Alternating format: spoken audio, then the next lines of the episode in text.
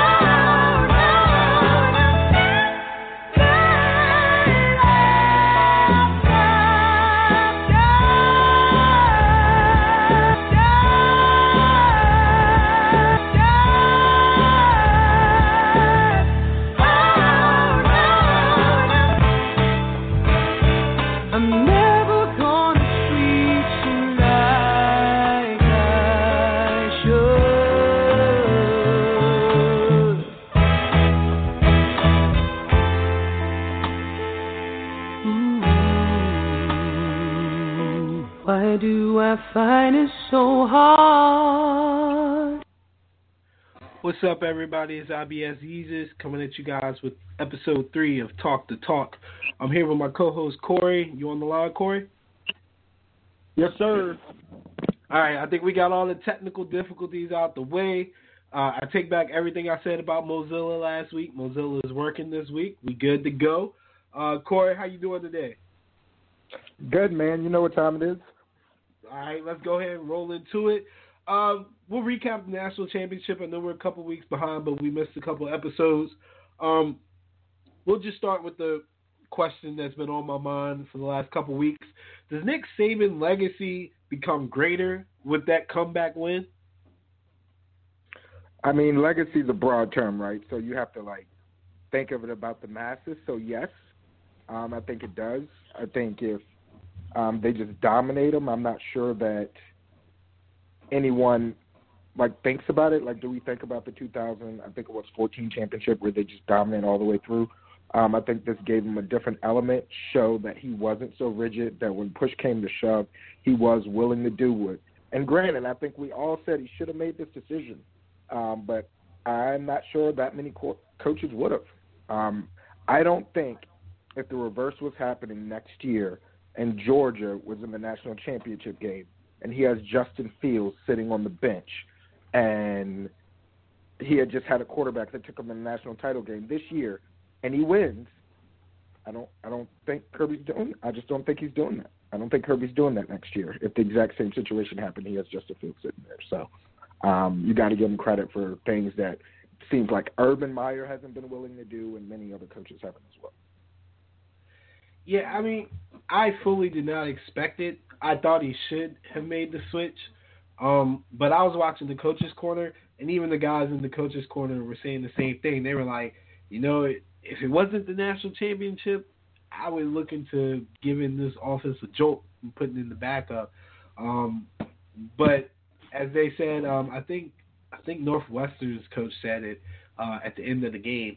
He's like, that's why Alabama's playing in this game and we're sitting here because a lot of people would have went with conventional wisdom and conventional wisdom says you don't put a freshman in in the national championship when you're down two scores at the half to to make a comeback. You you stick with your for his guy. first meaningful snap. Yeah, for his first meaningful snaps.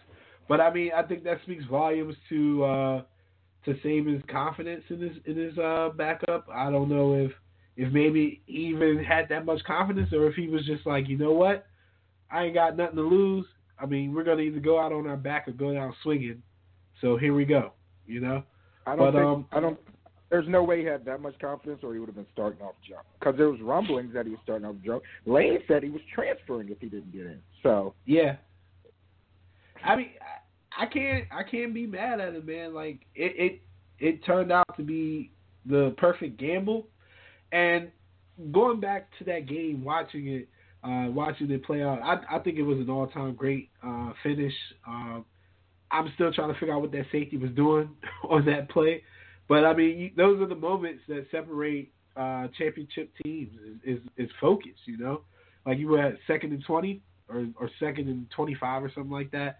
Um, you had to think that they were going to take a shot, and it was a it wasn't a complex um, route scheme that they ran. God just ran a go route from the outside. Well, that's the thing too. You know, with a freshman quarterback, they're not running anything convoluted. You know, he's looking. I mean, granted, he looked the safety off, but you know, it's a one-two read type deal. Yeah, and I just don't know why. I I just don't see how the safety can be looked off uh, from from the play side. You know, like that. You're the only person back there, and there's only one person running at you. So even if there was a post coming over top behind you, that's really not your fault because there's somebody running directly at you. You know. So I just don't yeah, no, understand. I mean, it, it, it wasn't even cover two man. It was straight cover two. Like it's impossible for you to get looked off in two high safety cover two zone look. Like no. yeah, I'm not sure what was going on on that. But at the end of the day, we got Bama's national champions. Um, just briefly touch on this. What's next for both programs? I, I got Georgia. Um, their recruiting class is number one coming into 2018. Uh, they got, as you mentioned, Justin Fields coming in. He's got a lot of hype behind him. Uh, Bama's recruiting class seemed to have dropped off a little. They're ranked number six coming into 2018. But um, what do you see going on uh, for Georgia? Have they arrived, or is this just like one of those things where they had a good run, they got lucky? Uh, no, I don't think they got lucky. I think you can see with the recruiting, um, but they we do not need to ignore the fact that they're losing like 80% of their offensive production. Um, they've had two of the best backs in the backfield in their school's history leaving. So we can't just ignore that and expect there to be no drop off. Um, but I don't. I, I think Justin Fields is the real deal, and and when you get a quarterback like that, like uh, I mean, he's like I think he's special, special, like probably one of Heisman um, type deal. So I don't think you're gonna see them just fall completely off the face of the earth. Um, but does does he get in in time? I don't think he'll. I don't think they'll be able to hold him off. If I'm being honest. Um, so I, I definitely see very high things for Georgia. If not next year, then the year after that. I'm, I'm high on Georgia. Um, I, I have another question I gotta ask. It just it's just And one of those thing, hot hold on, before I move on, man, Yeah. why is everyone acting like Fromm was just lights out in that game? That's how low the expectation was. He missed a lot of throws, and it was He missed a lot of throws, but but he made a lot of throws too. They kept they kept Bama at bay, especially on third down. he made like two all game. He I looked at those stats at the end because I was a little afraid too. Then I watched the replay and I'm like, man, this is about expectations. The expectations are just so low, and the other quarterback was so bad that it just made him look. Granted, it's Bama and he's a pocket passer, so no one was expecting it. But we still looking at the fact that this dude went. What did he go at the end of the day? He was 16 for 32 for 232 yards, one TD and two INT. And we acted like this dude secured his legacy. that is true. That is true. I That's what when you look at happened, man. I'm just line- being real. Yeah, I I'm mean when you look it at the stat line, you put it like that. He didn't have necessarily that great of a game, but I don't know if I left like fully impressed, like saying like, oh, he's the next best NFL prospect. But given the cir- circumstances, I thought he played okay. Um, I think I think in a situation like that, when you're when you're Georgia or even Alabama, and, and you got a freshman in a quarterback, you don't want to make him have to win the game for you. You just hope he doesn't lose it for you. And I think when they asked him to make a couple plays, besides uh, the one the one interception, I want to say the one interception was his fault. I can't I can't think if both of them was was his fault or not, but one of them was just a Uh, great I play. know for a fact the tip the tip was his fault, in my opinion. Like, I mean, maybe not, but I'm. I'm oh yeah, there was the tip, the tip, and then the other one was the and that was the guy really took the bad. ball That was at a receiver. really bad time. That was the momentum changer. Yeah, yeah. So I mean, you you live and learn with that. I, like you said, he didn't have a great game statistically, but I, I think there's there's something to build off of if you're Fromm. Um, and Maybe. Yeah, Maybe. maybe. If Maybe if Fields is the real off- deal, if if Fields Maybe is the something real to build off on the bench. Yeah, if Fields is the real deal, off on the then he doesn't stand a chance. but uh, with these young guys, you just gotta take it in stride. Uh, things change. Some sometimes guys go in all season, they work on things and they come back better. Sometimes they do. Uh, Fromm Fromm still has a decent ceiling, so I don't think we see the best that he could possibly be. I don't I don't want to say that he's peaked as a as a player. So uh, we'll see. Uh, but Fields is definitely Fields definitely has that uh, that attraction. He's a dual threat and he's he's athletic and and just a game a gamer, you know. So uh, Kirby Smart's got a little something to work with next year. Uh, we might even see him look differently because, like I said, they're losing a lot of weapons on the offensive side. But um, I was gonna ask because we're used to seeing Bama at the top, and we we always talk Bama, Bama, Bama. But this is kind of the first time that they kind of looked a little vulnerable. Um, and then I'm just a little alarmed at the fact that they went from number one recruiting recruiting class in uh, 2017 to number six in 2018. Is the Crimson Tide appeal wearing off a little? Do you think to to some of these top tier recruits? No, I think what it is is they just had the number one recruiting class for seven straight years, and I think it's more of a, um, in my opinion, it's more of a, um, more of a class specific thing. I think some of the people you're seeing above them, like um, Clemson and UGA, got the number one and like two ranked um, ranked guys from the class, and they just happen to be quarterbacks. And Alabama just got too low last year, and they don't throw the ball. So why would Fields or Sunshine go there? Um, so having those high prospects is heavily tilting that recruiting class. Um, and then you, you combine that with the fact that a lot of people that Miami have been playing were were young because they've been using losing so much to the NFL from attrition. So you already got young dudes cemented starting. Um, so I think it's more that than anything. Um, just when you accumulate that many young players, at some point people are like, "Well, I'm not gonna play."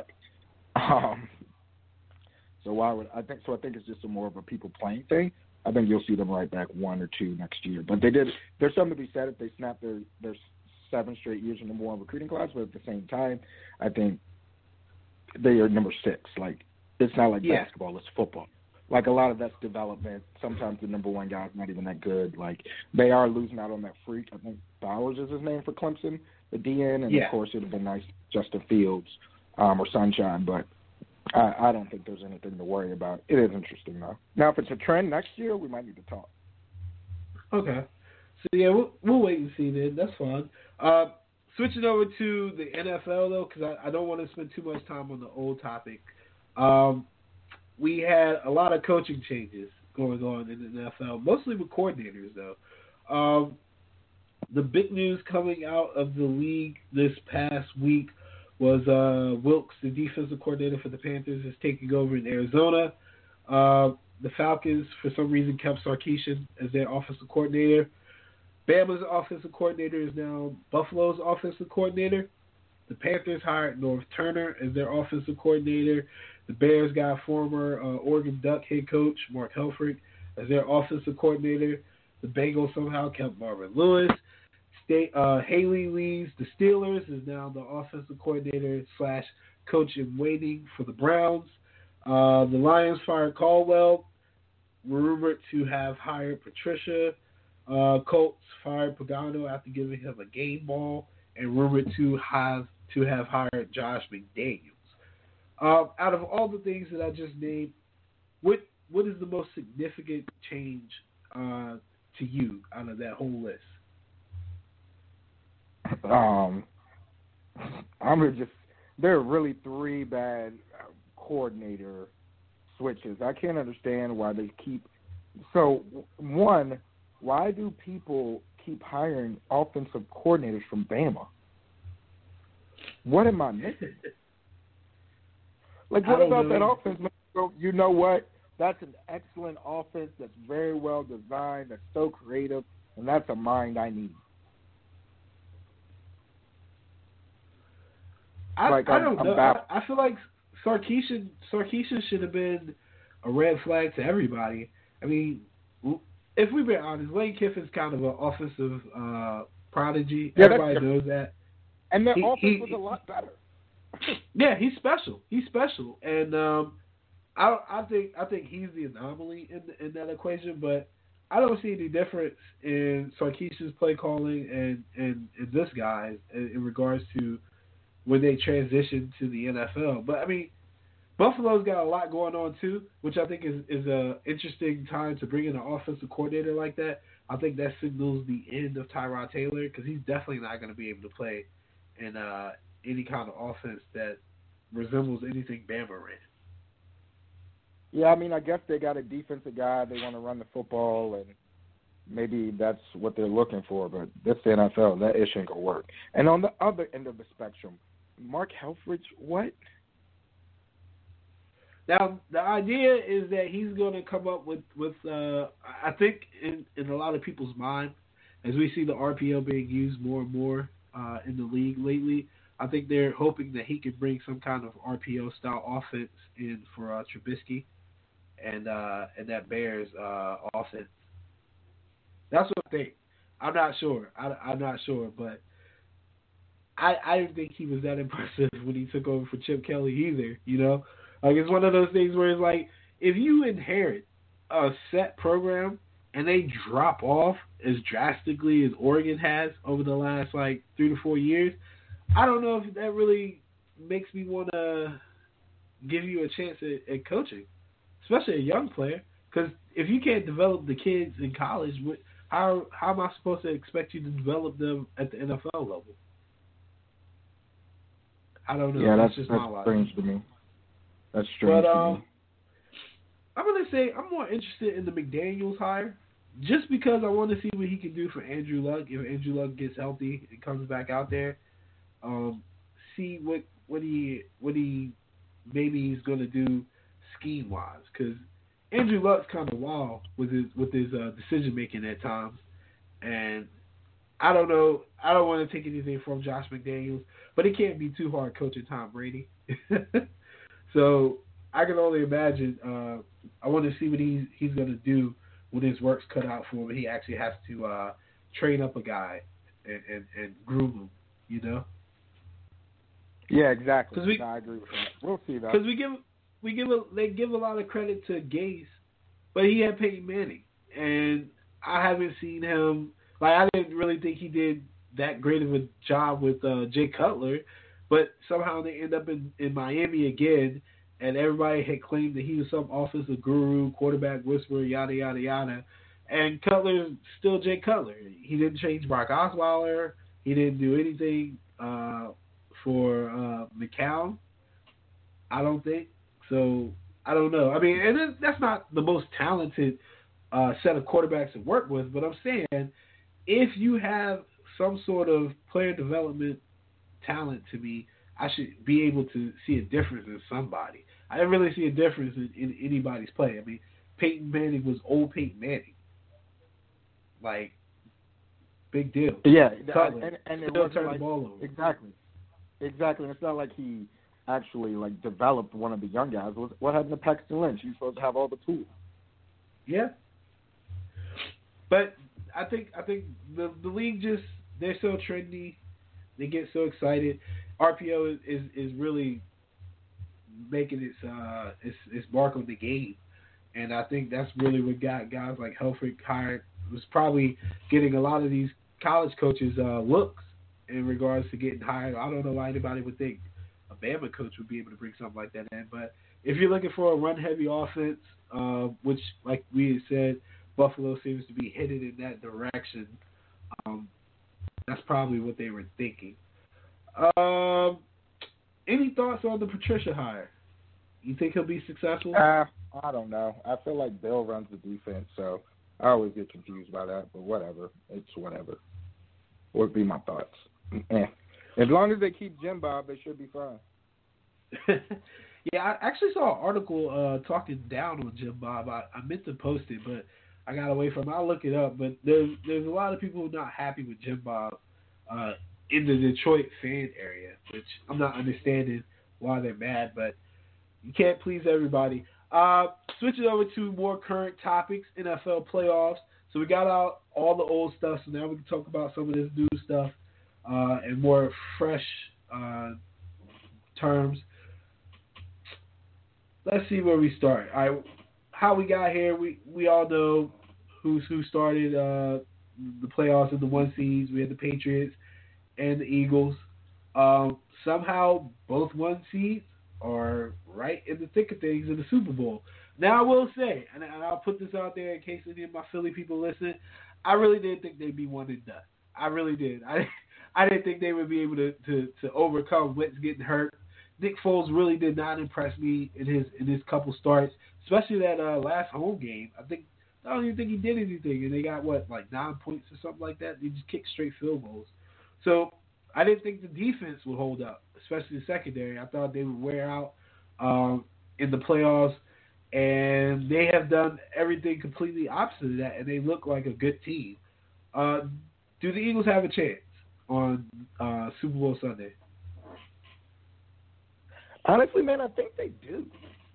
Um, I, I, th- I think they have a chance. I think I think we have to give them a little bit more credit than we've been when been giving them, and I think we can't keep doing the same thing. I think we saw what a good defense can do to New England, and and I think Philly defense is pretty darn good. Um, they can rush the passer, so they can get pressure at their front four. Um, am I going to trust Foles in the Super uh, Foles in the Super Bowl against Tom Brady or um, some of the schemes that worked against an ultra aggressive Vikings defense um, with Belichick having two weeks to prepare? No, I wouldn't say that. Um, but I think the main thing we got to give credit to is Doug Pederson, and we got to say that a lot of people, including myself, were very yawn about the hire. But I think you got to give him some credit um, and say, hey, that guy knows what he's doing, and he made that team a lot better. A lot of those designs were just wide open people. Um, so you got, I definitely think we we have to give him a lot of credit for what happened. Yeah, I think you know what I think Pederson, as a as an Andy Reid disciple, you could say he's he's from that coaching tree. I would say he's basically Andy Reid with with a better feel for the game. Like there are times where Andy Reid just over overdoes certain plays or he overthinks the game, but Pederson seems to understand like when to switch up the tempo, when to go for the jugular, when to take his shots. Like it's very calculated offensively, and and I have to give him credit for that because that's what I saw when they played Minnesota. Man, like that defense is good, home and away, they're good, and and they're not as good obviously on the road as they are at home, which goes for most people. But I have not seen them exposed in that manner all year. Like nobody's been able to take advantage of their aggression. Uh, nobody's been able to take advantage of the matchups across the board, and it was just like they couldn't cover anybody, they couldn't stop anybody, and it was like the Eagles started the game off one step ahead and never let up. And I think I think uh, I mean it, it's hard for me to imagine anybody's going to outcoach Bill, but if you do get a chance, because Bill doesn't have the, the talent that we're used to seeing at this Patriots team, and they got injuries uh, with Edelman and Gronk being out. That that's significant, and their offensive line isn't as tough as it used to be. Uh, their defense isn't necessarily as good as it used to be, uh, pound for pound. So this Patriots team is very vulnerable in this Super Bowl, I think, and um, I actually don't have a problem with with uh, picking the the Eagles to win it. If it, I don't think that's crazy talk, you know. I'm not going to say it definitively just yet because I still want to look over some stuff. But I, I like, you know, from a gambling standpoint, I like the points they're giving me, um, and I like the Eagles' chance to uh, to win this game. But uh, switching over to to one of the big storylines uh, going into the Super Bowl. Is Tom Brady going to be healthy? You think he's going to be healthy? Yeah, I think he'll be fine with two weeks. I mean, we saw some some just amazing throws at the end of that game, so I'm not concerned. All right. Um, let's see. I don't think the Eagles have too many injury concerns off the top of my head. Uh, does it concern you that it took the Patriots a half to kind of figure out how to slow down and stop the Jaguars' offense? Yes. That's a big concern. But I'm not sure Philly's going to be able to run the ball the same way. We've seen them struggle to run a little bit. So um, I just don't know what the Patriots want to take away there. But I, I, I was a little concerned by the amount of stuff the Jags are having. But I think some of that's just the lack of functionality and success of the Patriots offense in the first half too. Um, if Tom Brady wins his sixth ring, when do you start the transition away from Tom Brady if you're the Patriots? It's going to happen sooner or later. Nobody wants to talk about it, but is this is this potentially his window closing? Like like if he doesn't win it this year, do you think the rest of the AFC is going to catch up? So I think I think you got to use one of those second rounders this year um, to go ahead and, and draft the quarterback, if you ask me, or maybe even your late first rounder. Um, that that's what I would be doing.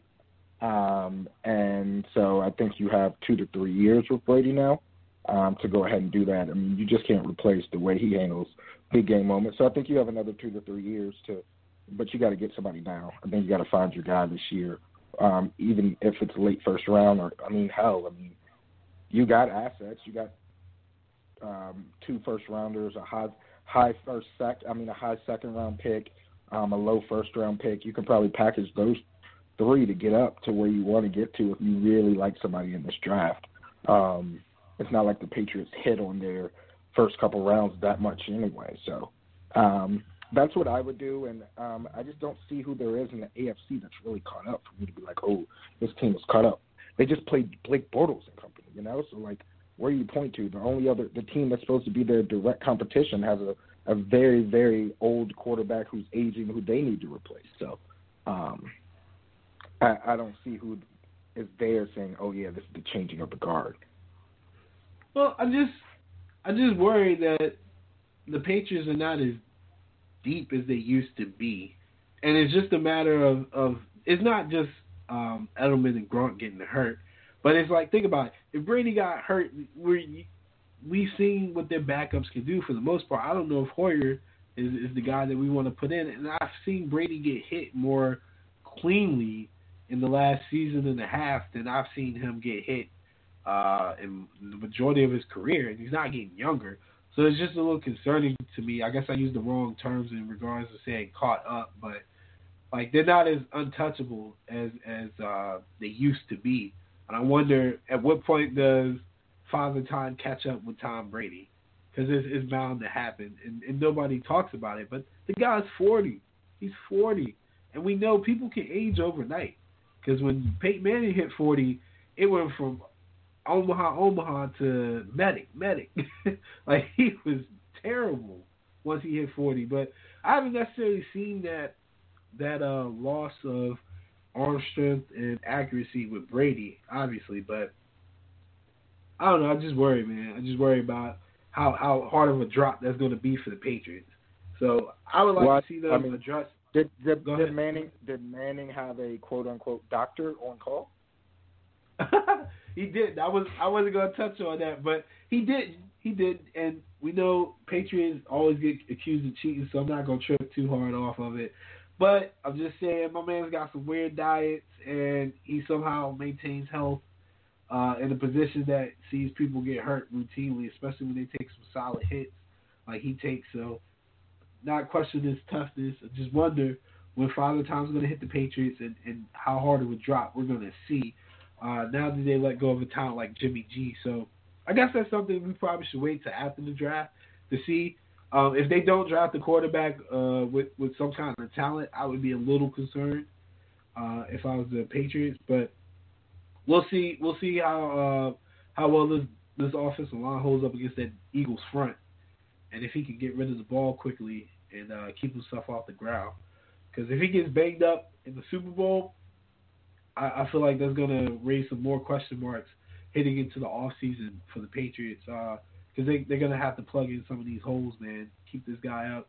Keep him with healthy weapons, not just anybody. You know, I think I think we're getting to that point where Brady's tired of throwing to to uh, MAC conference receivers and stuff. Facts. Yeah, because I mean that's what it's getting to, man. Like, like I mean, Peyton Peyton got old and he went to Demaryius and Emmanuel Sanders, and uh and got him a halfway decent running back and uh, some weapons around him. Like Brady's getting old and, and his weapons are getting worse.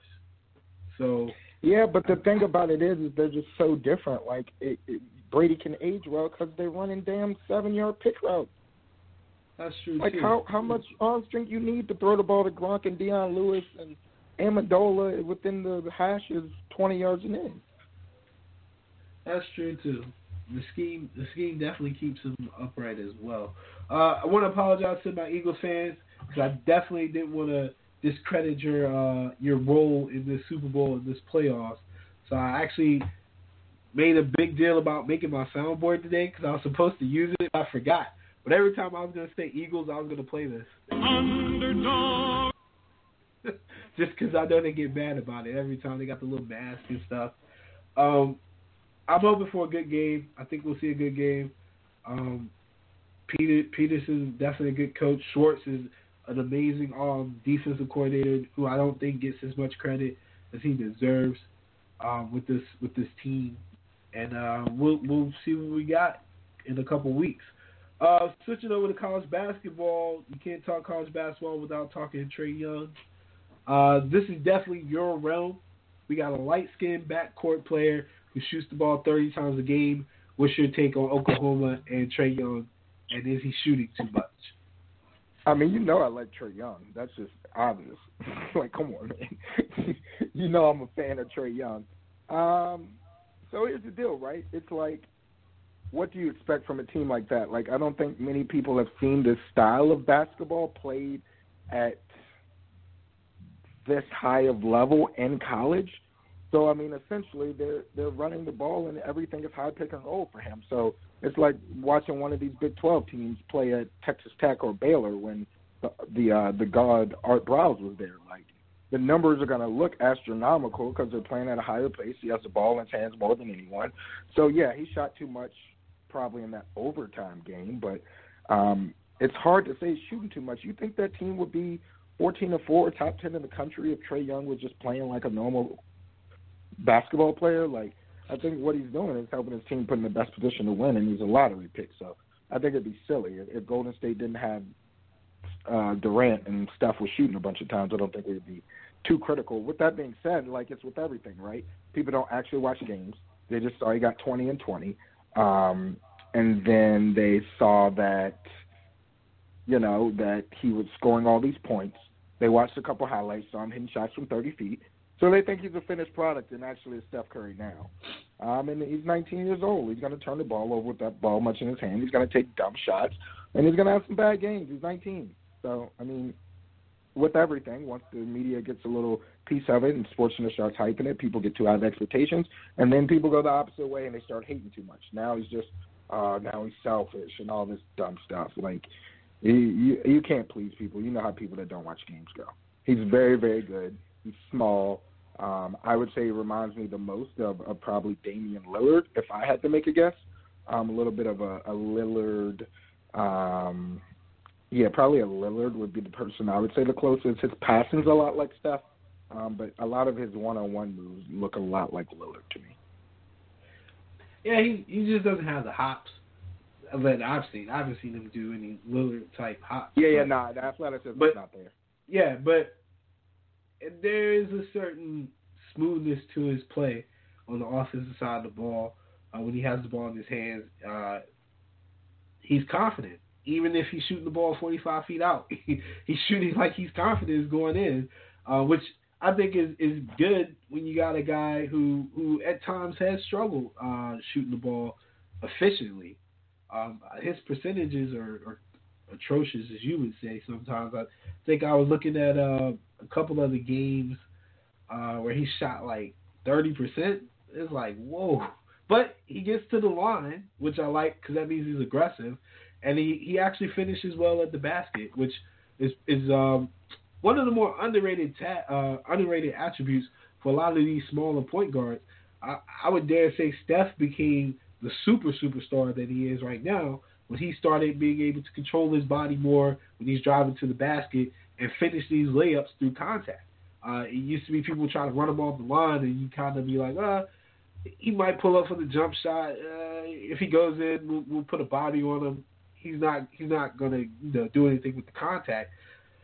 Excuse me, but I want to say after that uh, after that first NBA final, um, with the with the um, the Cavs after Delly kept putting the body on him and stuff. I feel like he became a stronger player. Like he made an adjustment to his game, and it's helped him. Like Yeah. Kyrie's another Kyrie's another guy that no matter who you put on him, you can bump him off the ball and everything. He's still gonna finish through contact a lot of times, and I and I see a Yeah, lot of that with Trae. Yeah, and that's a lot of that. He does need to get stronger, but you're right. Like contact doesn't really bother him. And the thing about contact in this day and age with no hand checking, if you're trying to put contact on these dudes in a half court set, you're going to foul them on three pointers at least three or four times a game because they're literally Yeah. just going to stop and rise up while you're riding them. So like Yeah. it's it's hard to be that much contact and bump them that much. The Cavs are notorious. They um like if you look on Twitter, Steph and everyone says it's like soft league and they literally like knock Steph down, forearm check him when he tries to go through screens on defense. They will run whoever's man is off screens that they won't even throw him the ball. They'll just have Tristan or Brian just hit Steph and he falls. It's like damn, people act like this isn't happening. Um, so Yeah. like they let the Cavs do that to Cat Curry and it just makes him play better. Honestly, he's not scared of contact. He's not. Man, I saw I saw Steven Adams. I saw Steven Adams check Isaiah Thomas, bro. So I know the league ain't necessarily all soft. And Zeke got back up and, and kept playing. He didn't do the little flop dramatic stuff and look at the ref. Like he took the hit, got up and, and kept hustling, you know. But um, like you said, there are plenty of people right now running people off the ball and uh and making contact. And I was going to get to that in a little bit about the NBA. But um, while we're still stuck on college basketball, um, there's been a little bit of, of upsets uh, over the last couple weeks. It's bound to happen when we're, when we're talking college basketball. It's hard to keep these boys focused, man, especially on these home and road games. But I don't know if you saw or not, but Wichita State not only lost a home game, which was crazy, I think to SMU, they turned around and lost a road game too, and I think they they lost two streaks. Did you see that? I saw the SMU loss. Who else did they lose to?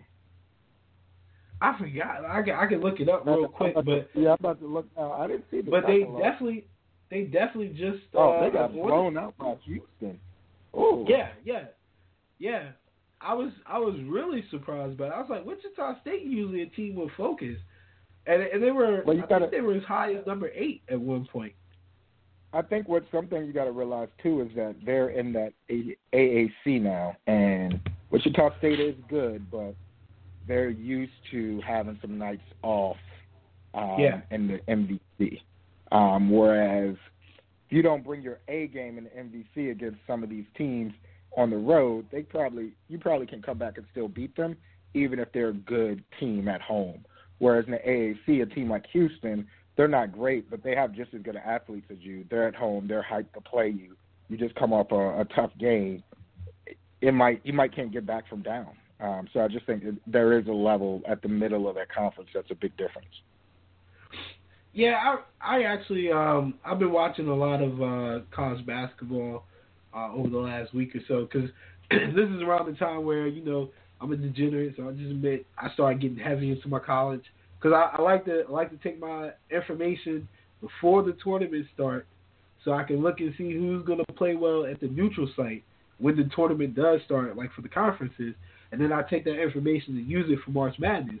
Because what a lot of people don't seem to calculate a lot of times is March Madness is a neutral site for a lot of teams, and if you can't win on the road, then I'm not going to trust you to win too many games come March Madness, no matter who you play, You know? And that is So, uh, why I everyone to stop being idiots when it comes to Kansas. Kansas wins the Big 12 every year because they never lose at home. Yeah. they have like a 60 Yeah. game home winning streak. They don't lose at home. That's why they win Yeah. the 12 every year. They're not a great neutral site or road team. So I don't know why y'all dummies expect that in conference play. Yeah, and and you look at teams that that usually do some coverage on the road too, and that really matters at the neutral site games, especially with my mid majors. Some of these some of these teams have taken uh, some tougher roads in these preseason tournaments than they than they you know would have done maybe a couple years ago. I think ESPN had a uh, they had something like a, a preseason type March Madness thing going on where they were trying to match up, guess, like the top 16 teams or something like that in some little tournament format. Um, I, I think that was the game that I first saw Bagley play. I want to say they played uh, somebody like maybe Kentucky or something. I can't remember. But anyway, um, the exposure is is so key, uh, and that's why I like what Oklahoma did with with uh, Trae Young and their team. They got a lot of exposure before they started their uh, conference play, and and they fell short a little bit on on some of these road games. But I think just this type of player and and the way they've been playing when it comes tournament time, uh, I think you know a lot of these teams that are more battle tested are going to show themselves uh, to be that when it comes tournament time. So uh, I wouldn't read too much into Kansas because Kansas is getting battle tested. They're not. They're not playing scrubs. they're they're losing some some tough road games, but they're they're battling, and it and it happens like uh the other night. I think they they were they might have been home that night, but they were playing Baylor, and they were up on Baylor, and then I think Baylor came back. But it's it's just another one of those games where it's like that's a tough opponent. That's what you want. You don't want to be North Carolina going to Tech and losing and having to explain to people how you lost to Tech or Kentucky, who's not even ranked. So guess you take your poison, you know, in college basketball. But uh, That's speaking, yeah. yeah. I was gonna say uh, I was trying to roll that into uh, my next segment because uh, uh, we got about 20 minutes left, so I know we still got to talk about NBA. But there's one other story storyline in college basketball that did not get talked about as much as I thought it would, and I'm very surprised. But that is the beef between Coach Cal and Coach K, which seems to be just Coach Cal's beef. Coach K doesn't seem to be concerned. But did you ever get a chance to look at the comments made by Coach Cal? Yeah, I did. Um, I mean, that's salt. He's getting beat at his own game, so that's nothing but salt and shade. If he has beef with anybody, it needs to be Worldwide Wes and whoever's bringing the bag, because clearly it's not enough anymore. Um, and Duke paying more. So I don't know why he mad at Coach K. I mean, maybe I mean Coach K is selling dreams, of course. If you're out here getting one and done players and you're out there talking about culture, learning the game, um, making men out of people when they're going to be on campus for four months. I mean, you are lying to the kids. So maybe that's what he means, but nah. I just thought it was weird. Coach Coach Cal is. It's like, is this the same Coach Cal? He's talking about I'm preparing these players for for life after basketball, blah blah blah, and I'm like, I don't Man. think he was saying that. I think he was saying he was still preparing them for the NBA. He's saying Kentucky is the preparation for the if I can NBA, article. and they run it Ah. like the NBA. I think is what he was saying, and that Coach K's out here selling dreams of you're a part of some the culture. Like he's acting like he their daddy. I think that's what he was trying to say. All right, because But maybe I'm wrong. But that's what I got from it. Because all right, so what I'm saying is, or what I saw was, Coach Cal said that the uh, I don't know how to say the guy's name. I'm gonna say it's Diallo. Is that how I say it?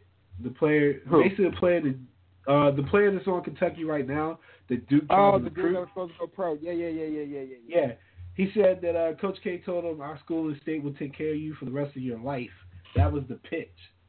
And Coach Cal was saying, if I can refresh, because he, cause he took he took uh, he took offense to that particular technique in the recruiting.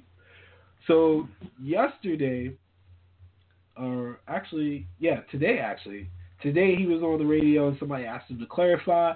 And he said that my concern is whoever we get here, how do we help them to be the best version of themselves, both on and off the court? How do we send them off from here after a year, two years, three years, four, whatever, with the basis to have success both on and off the court, where they can be involved in their communities and where it's not just solely basketball? Then he says, uh, every one of us in this country is based on you've got to take care of yourself. Uh, that's what we're trying to do. Just give give these guys the best opportunity.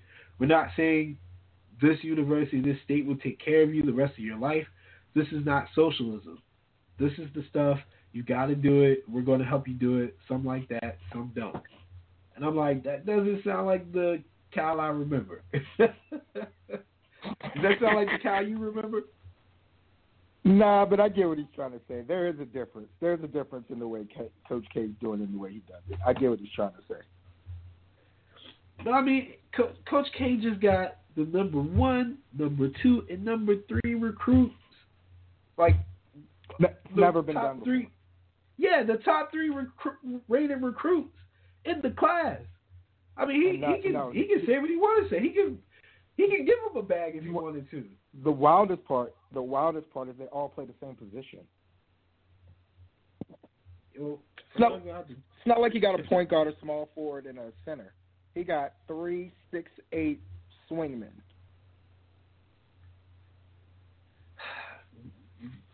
That's Yeah. crazy, man. I guess Zion's a power forward, but they all six eight, six yeah, I nine, thought Zion was athletic, tweener, stretch four, long three type dudes. That's that's Yeah. the ultimate re up. That's the ultimate re up. So They, I mean, they cheat. Co- Coach Cal, don't be salty, man. It's not your. It's not. It doesn't look good on you. In the words of LaVar Ball, Stay in your lane. exactly. Um, switching over to the NBA, I'm on the strike. I'm not going to give LaVar any more than that sound bite. Oh man, Why you on I'm strike? messing, You ain't see, Well, you ain't but see that- LaMelo just. You ain't see LaMelo just drop forty one man. while LaVar was They assistant playing. coach. They playing dudes that look like they all Grand Theft Auto Five, man. like that. Dog. Nah, see, they ran the ill okey doke though. They actually had real level prospects in the first B- BBB game, and then these last couple, bruh. I haven't I haven't watched Nah. the game yet. I'm I'm treating it exactly like I treat the uh, Big Three League. I have not watched the game yet. Not watching the game. Um, actually, I'm actually mad. Uh, what you know what? I'll bring, I'll I'll come back at the end with the segment because there was another soundbite I wanted you to hear because I know you think it's funny. But yeah, um, I don't know what to make of, of triple B's and and this league and I mean, I mean, the, man is making money. He's getting his kids exposure. He's he's helping his family. Um, so more power to him. I'm I'm done hating on LaVar. I don't I don't. Now I will say this. I will say this. I don't like how he was criticizing Luke, even though what he said kind of was right in a sense that. I mean, Luke needed some kind of criticism because he was tripping for a while. He wasn't giving Randle enough minutes. Um, he, he his rotation was a little out of whack.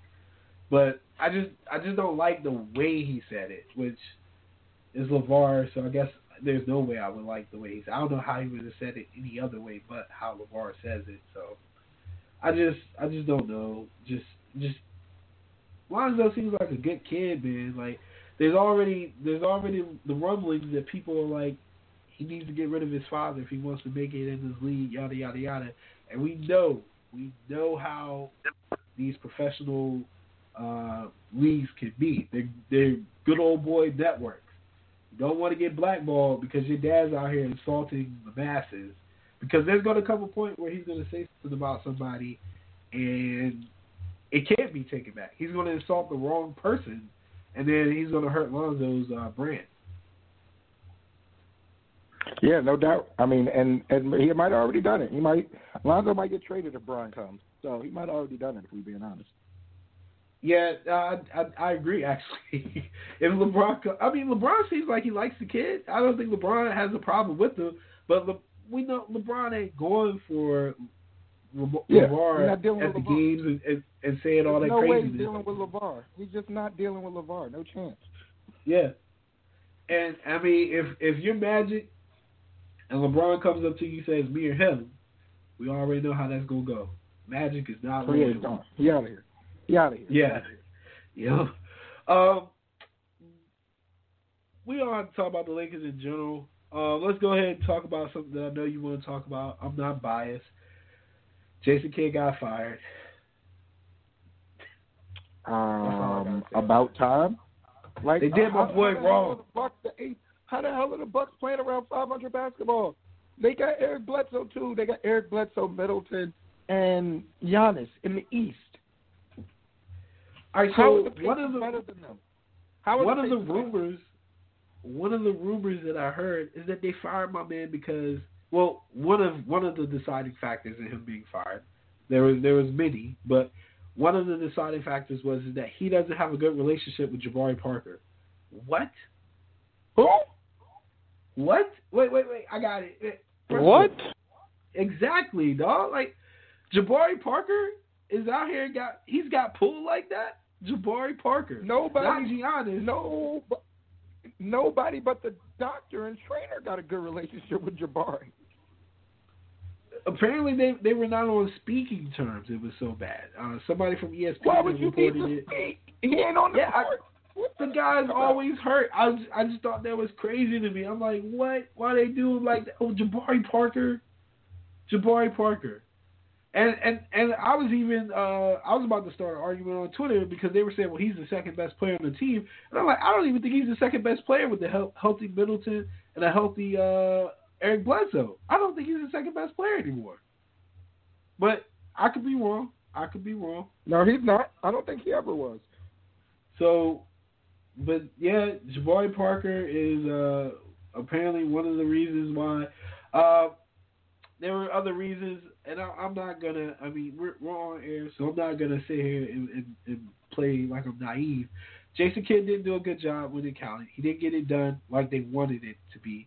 Uh, the team has clearly regressed uh, this year after having a remotely successful year last year, and with a player like Giannis, uh, there's really no excuse to them not to be more competitive and more dominating in the league. Their defense is taking some hits, uh, which to me shows that they lack a little bit of effort. So maybe he's not getting to them uh, the way that they need to be. Uh, and then also, um, he's just not. He just wasn't consistent in his reasoning behind them playing so poorly. Like he's talking about the team doesn't have experience, but Giannis is the only one on the team under 25 right now. He's the he's the young one, and everybody else is, is pretty much vets. So what do you mean they don't have experience? Like how long has Middleton been in the league? Bledsoe's been in the league for a Right. while. Like Yeah, Like, who- vet. Four years in. And yeah, Giannis at this like point he, he knows how the game goes. So so who who are you talking about that, that doesn't have the experience? They got playoff experience. They got playoff experience.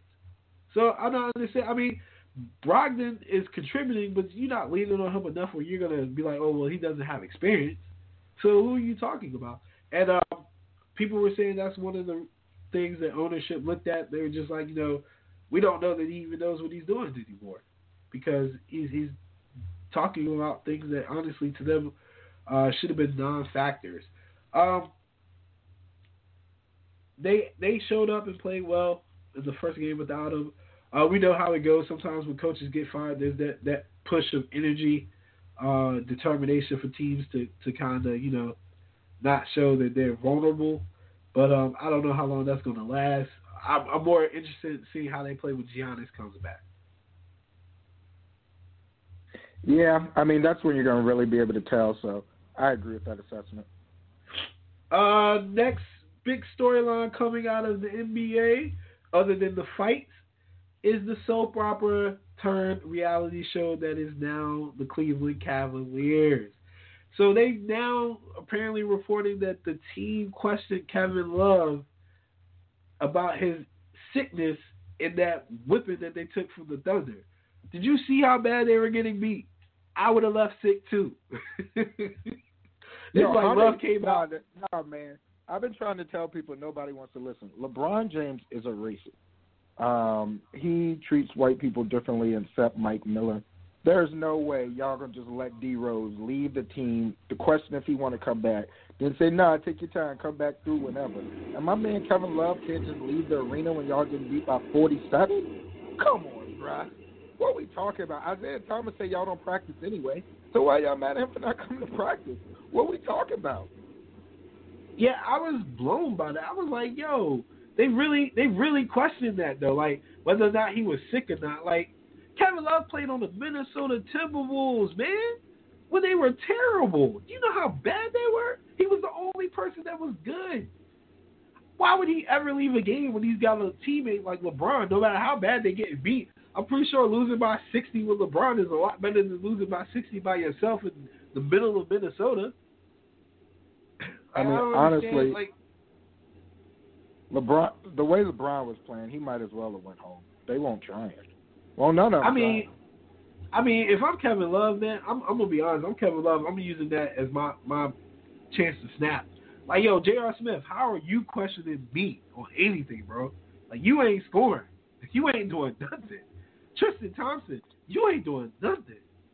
Like I is would make that- a vocal joke about about Tristan's girl catching more balls than he is, and yada yada yada. But I'm not gonna go there. But I'm just I saying, don't know. If, I Tristan, don't know if I you do have that. no I right to talk.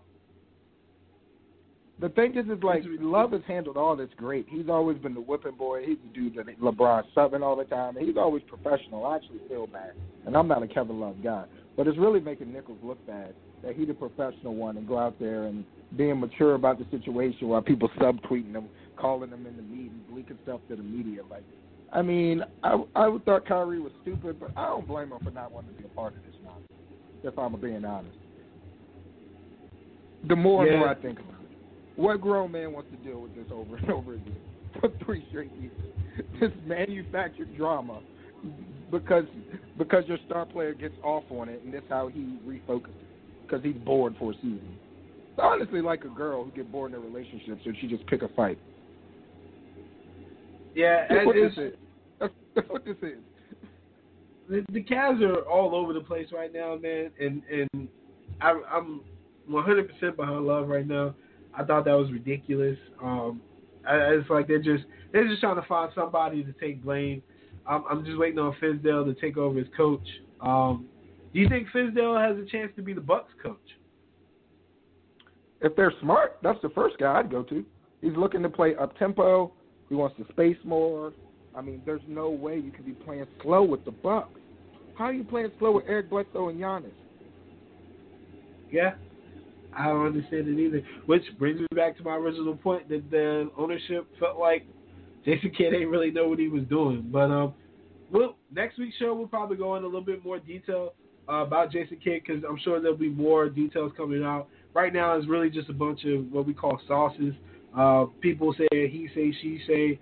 Giannis called Jason Kidd 15 minutes before, asked him if he wanted him to try to save his job and stuff like that. And Yeah, so I tell you, I, one need to get. though. We got to grow up Yeah, he do. because He you do. can't. Come on, bro. What can I do? How can I save you? Negro, you could have played better or went to the ownership and gave him a vote of confidence a long time ago and let them know it was your guy. If they didn't think you would be okay with it, they wouldn't have fired him. Yeah, I saw somebody on Twitter say Giannis doesn't care. He didn't even know who Jason Kidd was two years ago. Facts. yeah. Well, um, with with the last two minutes, with the last two minutes, um, I'm gonna give you a minute. If you got anything you wanna you wanna uh, take on for this this last um, segment, I'm calling it the hated it segment.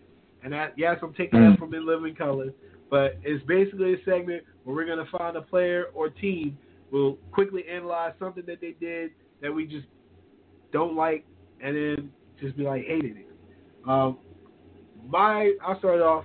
My person is Jalen Ramsey, and he's the inspiration for this segment because, as we know, Sasha Fierce do a whole lot of yapping, a whole lot of yapping, and when it came time, like somebody said, when it came time for the Jaguars to get a stop, the defense couldn't get it done.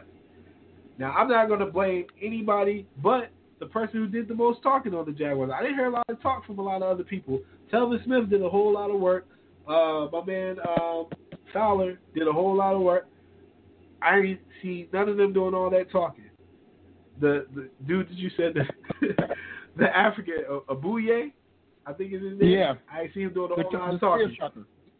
Yeah, but. Jalen was out there talking in pregame warm up. He said, and I quote, "We gonna win this bitch." all right.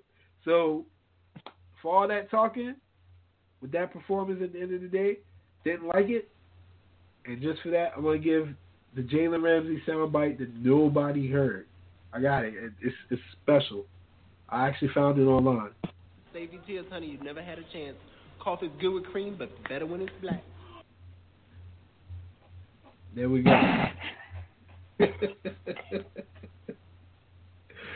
oh man, I'm not homophobic for anybody listening. I'm not homophobic, but Jalen's pretty Mm.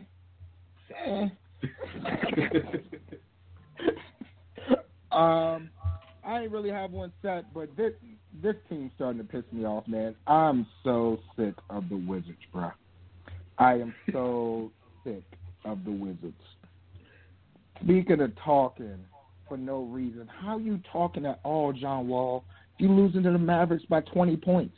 And you talking to JJ Barea? Wizards said they had a team meeting, and then Wall and Brad Beal both said it was worse than when the team meeting started, which means ain't nobody listening to y'all. And they lost by combined 48 points to the Hornets and the Mavericks, two non-playoff teams. Like they do this every year. They act like they're the Cavaliers, but they never won shit. I'm tired of the Wizards, man. Get it together. That's terrible. hey, I've been working on this soundboard. I, I'm gonna get it together, man. I'm gonna get it together. Hey, thank you for uh, calling in, man. Um, everybody that's listening, anybody that might catch the replay, uh, just bear with this. The show will be like any other project. When it starts out, we're in the pilot episodes. As we learn and grow, uh, we get suggestions and stuff. It'll get better. It'll, it'll run more smoothly. Um, again, I'm always open to topic suggestions. I really hate having to come up with all the topics um, because there's a lot of things that people care about that I don't necessarily care about. There's things that I care about that people don't necessarily care about. So it's, it's it would be great to mesh it all together because I wanted to talk about Errol Spence and some boxing, but we never got around to it today. So I tried to cover what I thought people were more interested in. So um, catch us for the next episode. Hopefully sometime next week. Um, I don't go back to work for another two weeks, so I'll let you know, Corey, and then we'll post it. Sounds good to me, my man. All right, man. Thanks for calling. All right, peace. All right, this has been Talk to Talk, the third episode. Appreciate you guys listening. We're out.